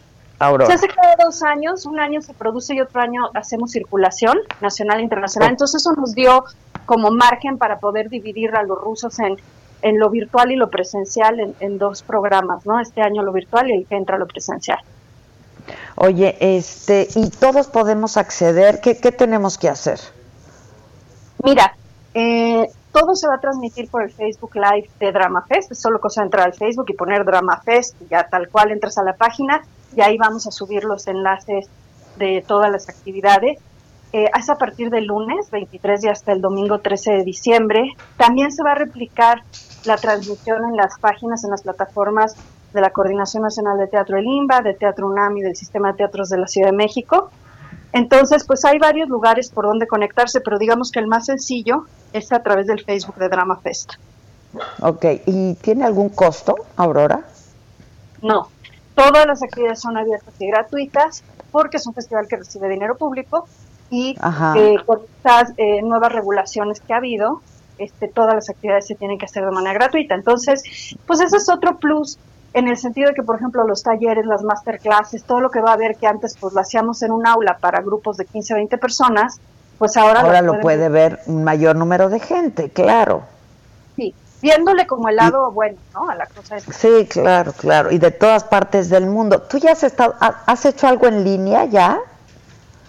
Eh, sí hemos hecho alguna cosa en línea, eh, no, no en streaming live. Hicimos la conferencia de prensa hace poquito, pero habíamos hecho alguna cosa. Yo sí había hecho ensayos, por ejemplo, por a veces cuando dirijo fuera de México, sí, he dado notas, he hecho ensayos por Skype, que ahora ya Skype, pero sí, había, había trabajado con actores este en otros lados del mundo, digamos, pero no en esta nivel de lo que va a ser este festival. O sea, no, no tenemos ideas como un terreno a explorar para nosotros, nuevo, lo vemos como una edición totalmente experimental. Y yo supongo que algunas de las cosas pues sí se quedarán para siguientes ediciones, ¿no? es lo que yo te iba a decir, que claro, que lo que funcione seguramente se va a quedar, ¿no? Sí, lo que funciona seguramente lo tomaremos, quién sabe qué funciona y qué no, es una gran incógnita para nosotros porque estamos pues probando formatos raros, ¿no? Eh, creemos que va a ser interesante para el público ver esta otra realidad del teatro, ¿no? Para que nos conozcan un poco más de cómo se trabaja, pero sí tenemos que ver cómo funciona para luego ya valorar qué se queda y qué no se queda como formatos permanentes del festival. Ahora, tú como experta en esto, eh, Aurora, ¿tú crees que todo el teatro es susceptible de pasar en línea? Porque ahora que me decías, a ver, hay, hay cosas que se están haciendo exprofeso para Zoom. Yo creo que cada, pues cada cosa tiene su lenguaje, ¿no? El lenguaje teatral, el televisivo, el radial, etcétera, ¿no? Porque a mí mucha gente me ha dicho, ¿por qué no han hecho las chingonas en línea? ¿Por qué no han hecho las chingonas en línea? Y yo la verdad no sé ni por qué sí ni por qué no. Este, pero es probable pues que no todo se preste a pasar en línea, ¿no? Hacerlo en línea. Sí, yo creo que no, yo creo que estamos viviendo el surgimiento de otros lenguajes, ¿no? Que son eh, eh, distintos, como cuando se pasó del al radio, como cuando se pasó a la tele. Hay, es una etapa de transición en la que se está creando otro tipo de lenguaje en el que hay acción dramática, digamos, en, en tiempo real, Creo que el tiempo real es importante, pero no compartiendo un espacio físico. Yo soy un poco anticuada en ciertas cosas y sí considero que la comunión que se da entre el espectador y el artista en, un espacio físico es, fundamental. Insustituible, sí. Claro, porque compartes tu experiencia, ¿no? Entonces, por ejemplo, creo que sí, que en el caso de las chingonas, que ha tenido tanto éxito, tiene que ver con que a la gente le encanta verla, ¿no? Estar con ustedes. Porque por los medios de comunicación las conocen mucho, pero verlas, esta sensación de compartir, eh, creo que eso es insustituible, este Adela, la verdad. Pero no por eso no existen otros lenguajes para los que se puedan dar contenidos, ¿no? Específicamente diseñados en otro formato, pero sí tiene que ser otro formato, porque simplemente traducir lo escénico a una pantalla también puede ser muy raro. Yo he visto cosas de teatro que sí pasan y otras que no, que dices, no, es que esto no, no, la manera, pues para eso ya hay televisión y para eso hay cine y es increíble lo que se hace con esos medios. Entonces, hay que encontrar nuestro lugar. Yo creo que estamos en un momento de búsqueda, todavía no hay respuestas así claras y hay que buscar qué es lo que funciona, en qué medios, de qué manera. Las obras de Zoom son un enigma para mí, vamos a ver cómo funcionan, ¿no? Este, esto de que hay un actor a 10.000 kilómetros o 15.000 kilómetros de distancia de otro. Sí, sí, sí, sí, sí. no tengo idea. Oye, pero pues mira, va a estar interesante, la verdad es que va a estar interesante, es un buen ejercicio y además, pues celebrar que no se haya simplemente pospuesto, ¿no? Sino que hayan encontrado la manera de hacerlo. La gente me está preguntando cuándo, este, cuándo, de cuándo a cuándo y si puedes repetir cómo poder accesar a todo esto. Sí, es de este lunes 23 de noviembre al domingo 13 de diciembre, son tres semanas. Se, hay que entrar a Facebook, ahí hay que ingresar DramaFest, se meten al perfil de DramaFest de Facebook y ahí van a estar subidos los enlaces todos los días por el programa que se va a hacer ese día. También está la página de DramaFest que es www.dramafestmx.com y en esa página pues ahí pueden investigar, ver qué va a haber, viene todo el programa, los horarios pues para prepararse y luego ya entrar al Facebook el día que quieran ver esa actividad, ¿no? Buenísimo. Entonces, a partir del próximo lunes 23, lo vamos a ver y lo vamos a ver en primera fila, como nos gusta. Te mando un beso y gracias siempre, Aurora. Felicidades. Adela, ¿eh? a ti, te extraño y el público también, extraña en vivo. Tienen que ver esta mujer en escena, por favor. Tienen que ver a Adela. Bueno, un abrazo grande. Gracias, Aurora, gracias. Ojalá pronto nos lo demos los abrazos. Maca, ¿qué tenemos? Estoy absolutamente con Aurora, ¿eh? Tienen que verte en las chingonas, o sea, pero bailando cumbia. No, deja tú, sí, todo lo que platicaron, sí, pero ah. verla bailando cumbia. Híjole, Cállate, es muy Maca. Es que qué tal, o sea, imagínense que está Adela, ¿no? y es Adela, o sea, de la micha. Sí, sí, esa, ¿no? O sea, que la de Sí, sí, la de los sinónimos, que en realidad no son sinónimos y nadie nunca ha entendido, pero ese es otro tema, Adela. Y de repente, vestida bien galáctica, es que ya tienen que ver las chingonas. Se pone a bailar cumbia, cumbia. Ay, ya cállate, Maca, a la micha, que no bailo ni en mi casa. Oye, fíjate, bueno, sí, en mi casa sí. Este, ¿te acuerdas que yo el año pasado decía, ya no puedo más, o sea, ya no puedo, estoy agotada, pero la radio, pero la tele, pero la, este, pero las chingonas, pero las conferencias, no sabes cómo lo extraño, ¿eh? Híjole, ya sé. Es que aparte No sí sabes estaba cómo lo extraño. Muy cansado las chingonas. A mí me tocó un viaje que de verdad querías llorar de cansancio. ¿No? Porque estábamos haciendo radio, eh, no me acuerdo en dónde, y de ahí te ibas ese día a dar Sí. función, y de ahí todo el fin de semana. Pero pues sí, es que uno, uno extraña, extraña bailar cumbia en el Sí. escenario. Sí, la verdad que sí. Yo, pues yo nunca había estado en un escenario haciendo eso, ¿no? Claro. Este, para mí, pues sí fue, fue, pues un descubrimiento padrísimo, un ejercicio padrísimo, pero además con Aurora que es genial, hija. O sea, la Aurora es genial. Era su fan desde Aurora y la Academia.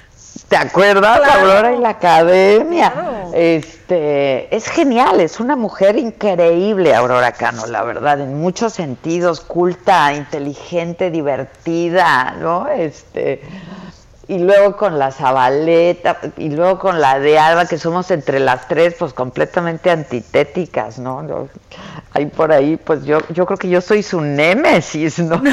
Yo, yo Este, también lo creo, pero es una combinación buenísima. Ah, es muy padre, muy padre. Pero qué bueno que no se haya pospuesto, la verdad, que o simplemente cancelado. Es un esfuerzo bien importante que vienen haciendo desde el 2004, que se hace cada dos años.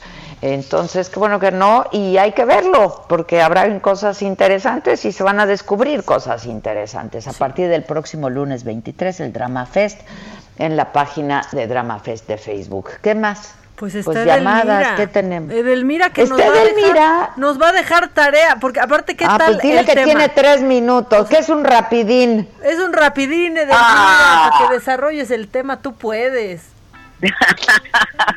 No, bueno, los rapidines, pues vamos hablando de los rapidines si quieren. Pues sí, ya.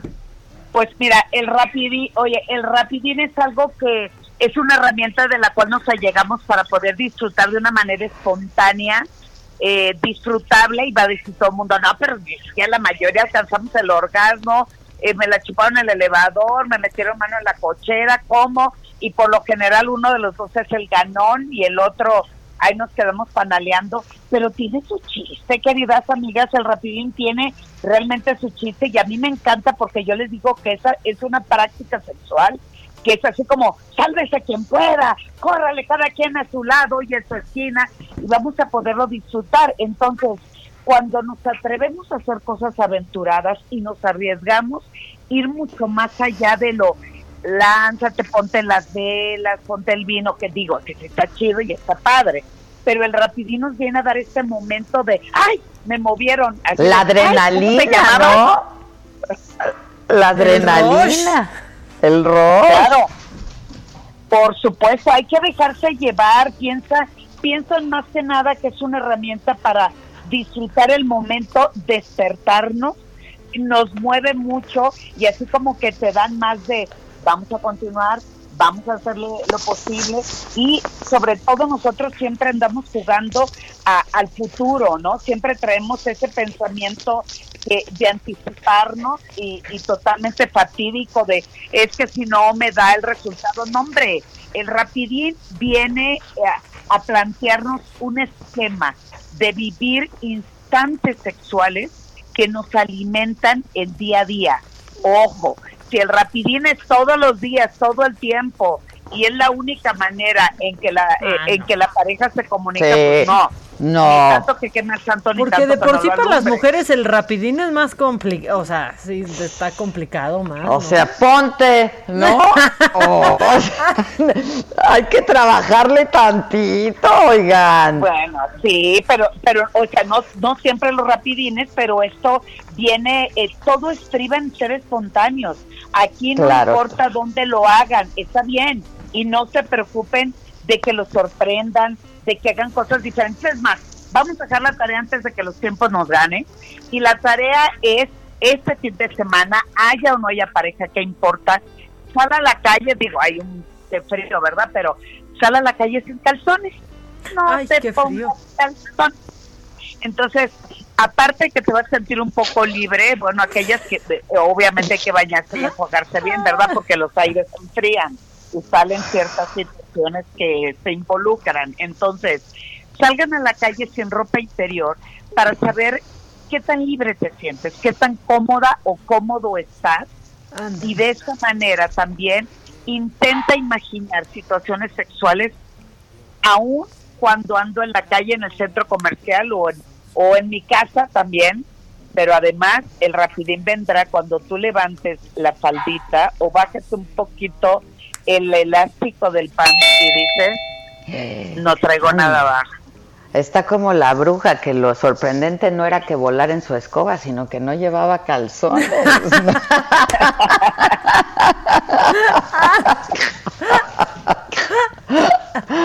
bueno, practiquemos el rapidín, estoy de acuerdo, el rush es bueno, el rush te prende. Ya Usen tapabocas, pero quítense los calzones para el fin de Y semana. escuchen los consejos del Edelmira en sus redes sociales, por favor, para que aprendan cosas. Por Gracias, favor, síganme, mis Edelmira. redes son arroba sexualmente Edel y en mi Facebook edelmira.másperfecto. Ya estás, buenísimo, besos. Maca, te mando besos a todos en la redacción, muchas gracias en la producción en cabina, a todos, muchas gracias y a todos ustedes quienes siempre nos acompañan, nos escuchan de lunes a viernes a las 10 de la mañana por el Heraldo Radio, muchísimas gracias. Cuídense, cuídense. Esto fue Me lo dijo Adela con Adela Micha por Heraldo Radio.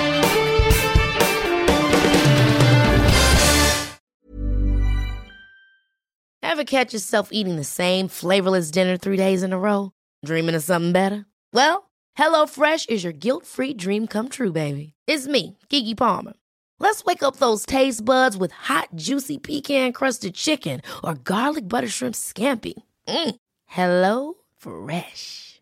Stop dreaming of all the delicious possibilities and dig in at HelloFresh.com. Let's get this dinner party started.